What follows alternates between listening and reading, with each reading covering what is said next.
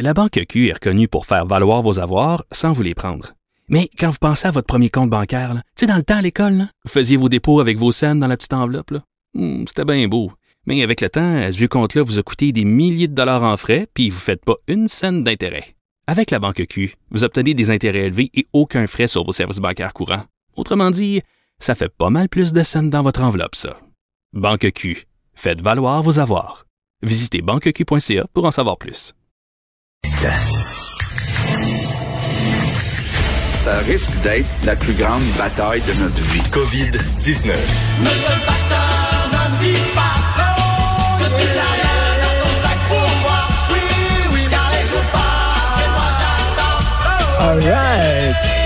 Achille qui a trouvé une version française. Je me demande sincèrement à quel moment on va commencer à manquer de tonnes de facteurs. Il, il doit en avoir, il doit avoir une limite. hein. Achille, c'est qui ça? Les Kelton. Écoute, je connais pas ça. C'est cool. OK. Euh, comment ils appellent ça? Un One Wonder Band? Euh, un one hit wonder. One Hit Wonder, c'est ça exactement. Alors, c'est notre jeune facteur Alexandre Moranville-Wallet qui arrive avec euh, plein de nouvelles. Donc, la reprise du golf et d'autres sports aujourd'hui. Joues-tu au golf, toi? Oui, oui, je joue au golf. C'est un fait- golfeur? Euh, je suis un golfeur, pas un golfeur très assidu, je te dirais là quand même, là, mais euh, non, un golfeur occasionnel, euh, taper des balles plus généralement, mais de temps en temps un petit 18 trous, c'est toujours agréable. Donc, c'est golf, kayak de mer, équitation, euh, Ah. escalade en montagne, des sports euh, disponibles pour tout le monde, là, vraiment. ben oui, là. Mais ça dépend. Il y en a, il y en a qui le sont quand même, le Richard. C'est une pléiade de sport qui, à partir d'aujourd'hui, mercredi euh, 20 mai, sont maintenant autorisés, disponibles. Là. Ça passe, tu l'as dit, ben, du canot, du kayak, mais tu sais, la course à pied, de l'escalade, de l'athlétisme, du surf, la randonnée pédestre aussi, ça a l'air nono, mais euh, euh, pouvoir aller marcher dans la montagne, dans les parcs et tout. Ben non, on pouvait pas le faire avant. Yeah. J'allais Ben, marcher, moi, dans les parcs. Euh, C'était pas euh, comme officiellement reconnu. Là. Oui, moi aussi, j'allais marcher. Là, on est deux délinquants dans tout ça. Euh, le tennis en simple aussi et à l'extérieur. Donc, pas de tennis en double, pas de tennis intérieur, mais quand même le tennis aussi qui reprend pour euh, ceux qui sont des, euh, des fans de tout ça, de l'aviron, etc. Bref, euh, toutes sortes de sports qui reprennent aujourd'hui la saison de golf qui va être un peu particulière quand même, faut le dire, là, au Québec. Euh, parce que là, il y a des mesures de distanciation qui doivent s'observer. Euh, il y a plusieurs clubs de golf qui ont rapporté qu'il y avait des, des centaines et des centaines et des centaines de golfeurs qui se sont Hey. inscrits là immédiatement, Ben oui. qui veulent aller jouer. La Je les comprends. Et- énorme. Et, la belle semaine qu'on a, surtout Richard, là, pour aller jouer au golf euh, cette semaine. Les terrains sont pleins, mais bref, euh, il y en a plusieurs qui ont des problèmes aussi parce que les- le plexiglas, il paraît que le coût, euh, le prix du plexiglas pour en acheter est extrêmement cher en ce moment. Puis il faudra en mettre partout dans les voiturettes, partout à plein d'autres hein, endroits. ils veulent mettre. OK, c'est voiturettes électriques. Ouais, ouais, ben dans les voiturettes, c'est peut-être pour séparer une personne de l'autre. Sinon, ça va être une, une seule personne dans une voiturette. On sait que c'est pas très gros. Il y a pas deux mètres dans la voiturette euh, pour euh, Wow. distancier le, le- le conducteur du passager. Mais bref, là, il y a plusieurs qui ont opté également, là, outre euh, le gel hydroalcoolique, puis les mesures qu'on connaît. Le, le mini-pot, es-tu. Le mini pot, hey, c'est tellement une bonne question, ça. Je l'ai pas vu, mais j'imagine ça rentre dans le golf. À savoir si les mini pots vont rouvrir, parce qu'il y a des mini pots intérieurs aussi qui pourront pas rouvrir, j'imagine. Là. On passe entre hein. autres, il y a un mini pot dans le noir ici à Oui. Montréal, là, qui est fabuleux, mais il pourra pas rouvrir tout de suite parce que c'est à l'intérieur. Bref, ça reste à voir. Je te reviendrai là-dessus. C'est une bonne question.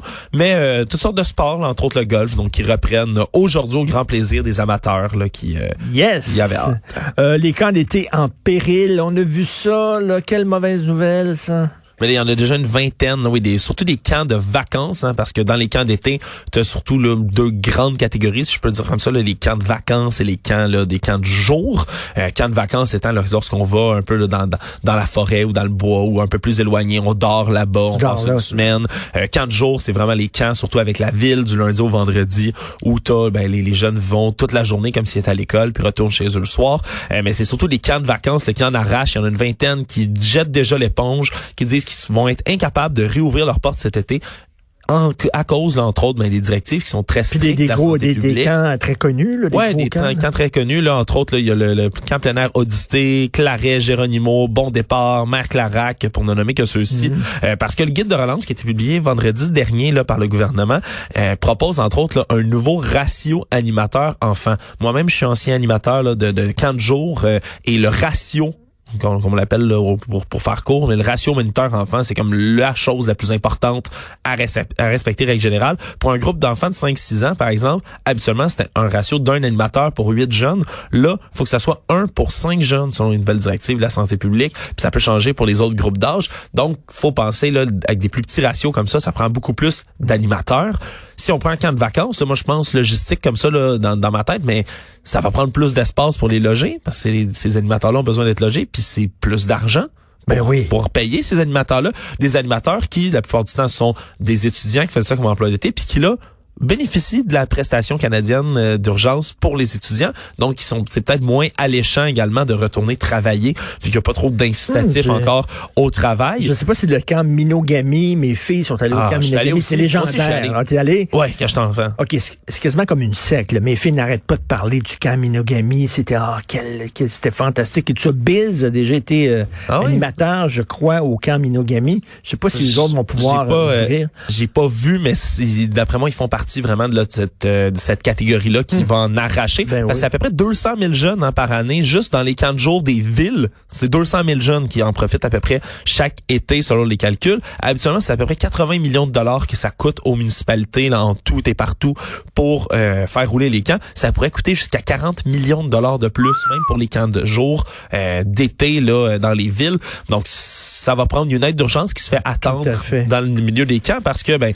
s'il y a bien un moteur pour la relance économique, là, on parle des garderies pour les occuper les enfants là en ce moment, mais euh, pour que les parents puissent retourner travailler, l'été aussi ça va prendre des camps de jour. Les petits rassemblements seraient peut-être autorisés. Les rassemblements en petits groupes, c'est quoi ça? Ben oh, groupes, cinq on- personnes. On l'attend et on spécule. Hein. Vraiment, on est vraiment au moment de la spéculation parce que ben, Horacio Arruda, là, le directeur de la- national de la santé publique, lui a dit lundi qu'il allait se positionner très très rapidement sur la question des petits rassemblements. Donc on parle peut-être là cinq personnes ou moins, peut-être qui pourraient être autorisés à On le sait pas trop. Euh, hier, François Legault a rajouté une couche. Il a dit qu'il espérait faire une annonce cette semaine dans ce sens-là. Donc c'est euh, très attendu. Euh, si on fait un petit tour d'horizon, par exemple, dans le reste du Canada puis dans le monde, euh, les rassemblements en Colombie-Britannique, là, il est possible de se rassembler en petits groupes, mais 50 personnes ou plus, c'est interdit.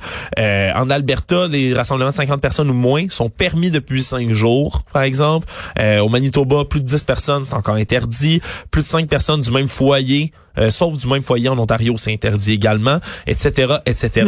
En France, euh, les rassemblements de 10 personnes ou moins sont autorisés en public depuis le 11 mai. On commence... Tout euh, en gardant le, le, le 2 mètres. oui, oui, mais on peut maintenant aussi inviter les gens chez soi, il semblerait, euh, sans préciser de limite. Les Italiens, depuis le 4 mai, peuvent visiter les parents et membres de la famille proche, qui peuvent aller jusqu'au sixième degré. J'avais jamais entendu ce, terme-là. C'est comme enfants et cou- les My enfants God. des cousins.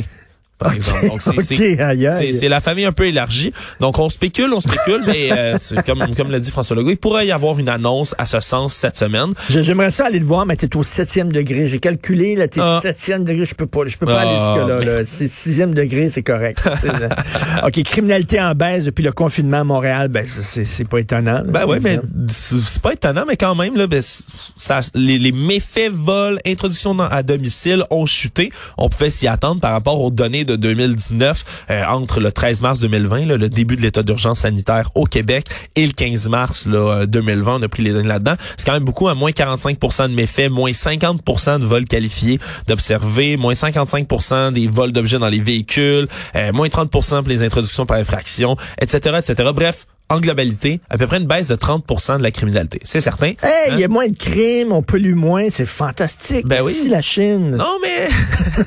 Merci la Chine. Non, mais les entrées par infraction, des résidences ont baissé de 43 Ben là, par exemple. C'est normal, les gens sont chez eux. Les rues sont plus désertes aussi, ce qui explique que ben, commettre un, un crime, un méfait, un vol de voiture, ben, y a, tout s'entend, les gens peuvent te voir plus facilement, donc c'est plus difficile. Par contre, les introductions par infraction dans les commerces ont augmenté de 24 Ah ben, parce que les commerces sont de plus en plus donc c'est ça. Ben oui. Alors, tu sais, le vol à l'étalage aussi, on le s'entend, ça a diminué de beaucoup. Par contre, euh, il y a une donnée qui peut être un peu aberrante, c'est qu'on observe une diminution de 15% des cas de violence conjugale qui sont recensés. Par contre, on met un bémol à ça parce qu'il y a une grande différence entre les crimes qui sont commis et les crimes qui sont rapportés. Donc cette, donnée-là de la baisse euh, de la violence conjugale, est- est- la, la plupart des autorités là, sont très sceptiques sur ces données-là. Là, on craint qu'il y en ait beaucoup plus même, Ben, mais c'est ça, c'est parce que la, femme peut pas vraiment appeler la police, elle est pognée à la maison avec son mari, puis elle surveille tout le temps. Fait que C'est cela. Il va pas travailler. Si- si- S'il va travailler, tu peux appeler la police en disant là, je viens de me faire battre, mais là, elle peut pas. Euh, le bonhomme est là tout le temps.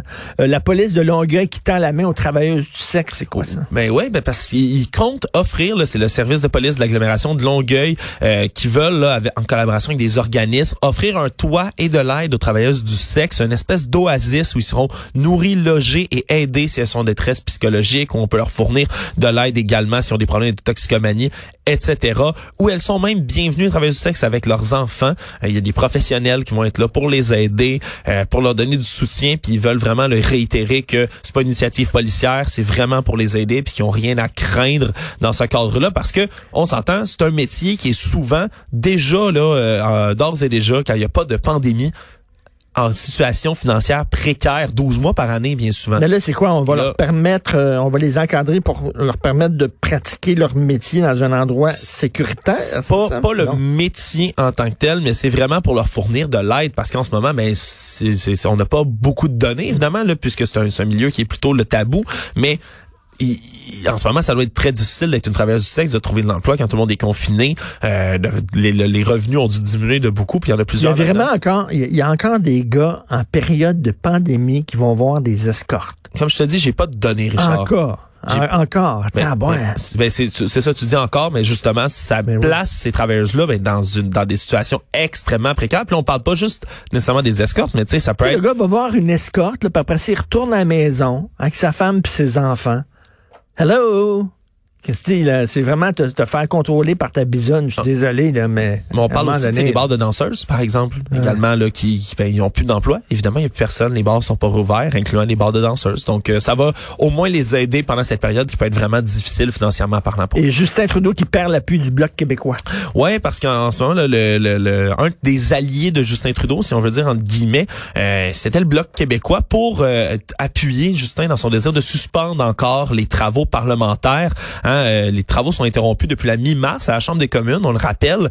Euh, il siège en nombre réduit le mercredi, donc il y a quelques députés seulement qui sont là en personne le mercredi. Mardi, jeudi, c'est euh, les députés siègent de manière virtuelle. Puis euh, Justin Trudeau, lui, comme il est dans un gouvernement à la tête de gouvernement minoritaire, doit au moins Oui. avoir toujours une des oppositions qui le soutient. Euh, puis lui souhaite maintenir euh, la, la suspension de travaux parlementaires, les garder vraiment à distance, puis une journée réduite en, en disant que ben il y a plusieurs députés dans le dans, dans l'ensemble de notre vaste pays qui ne peuvent pas euh, se- qui ne pourront pas se rendre ou qui vont craindre de se rendre jusqu'à Ottawa pour aller siéger. Euh, par contre, là, Yves-François Blanchet, lui, qui décide de ne plus euh, le supporter à partir de, le, de lundi prochain parce qu'il dit que le gouvernement Trudeau semble pas respecter une série de conditions euh, que le Bloc avait, avait demandé, entre autres, euh, en créant la prestation canadienne d'urgence pour les étudiants, dont on parlait un Oui. peu plus tôt. Le Bloc avait fait promettre aux libéraux d'inclure des incitatifs au travail pour que Oui, les jeunes je continuent de travailler. Mais trois semaines après, euh, même les libéraux ont reconnu vendredi dernier qu'ils n'avaient pas modifié la prestation canadienne d'urgence étudiante en ce sens-là. Entre autres, là, puis le Bloc demande aussi une aide aux aînés bonifiés, même chose pour celle aux entreprises.